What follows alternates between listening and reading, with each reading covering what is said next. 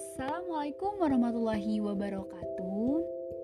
Hai buat teman-teman para pendengar podcast. Di sini di podcast pertama aku, aku ingin mengangkat sebuah kisah siroh nabawiyah yang bisa menjadikan kita pelajaran dan terinspirasi dari kisah tersebut. Dari segi percintaan, dari segi kesuksesan,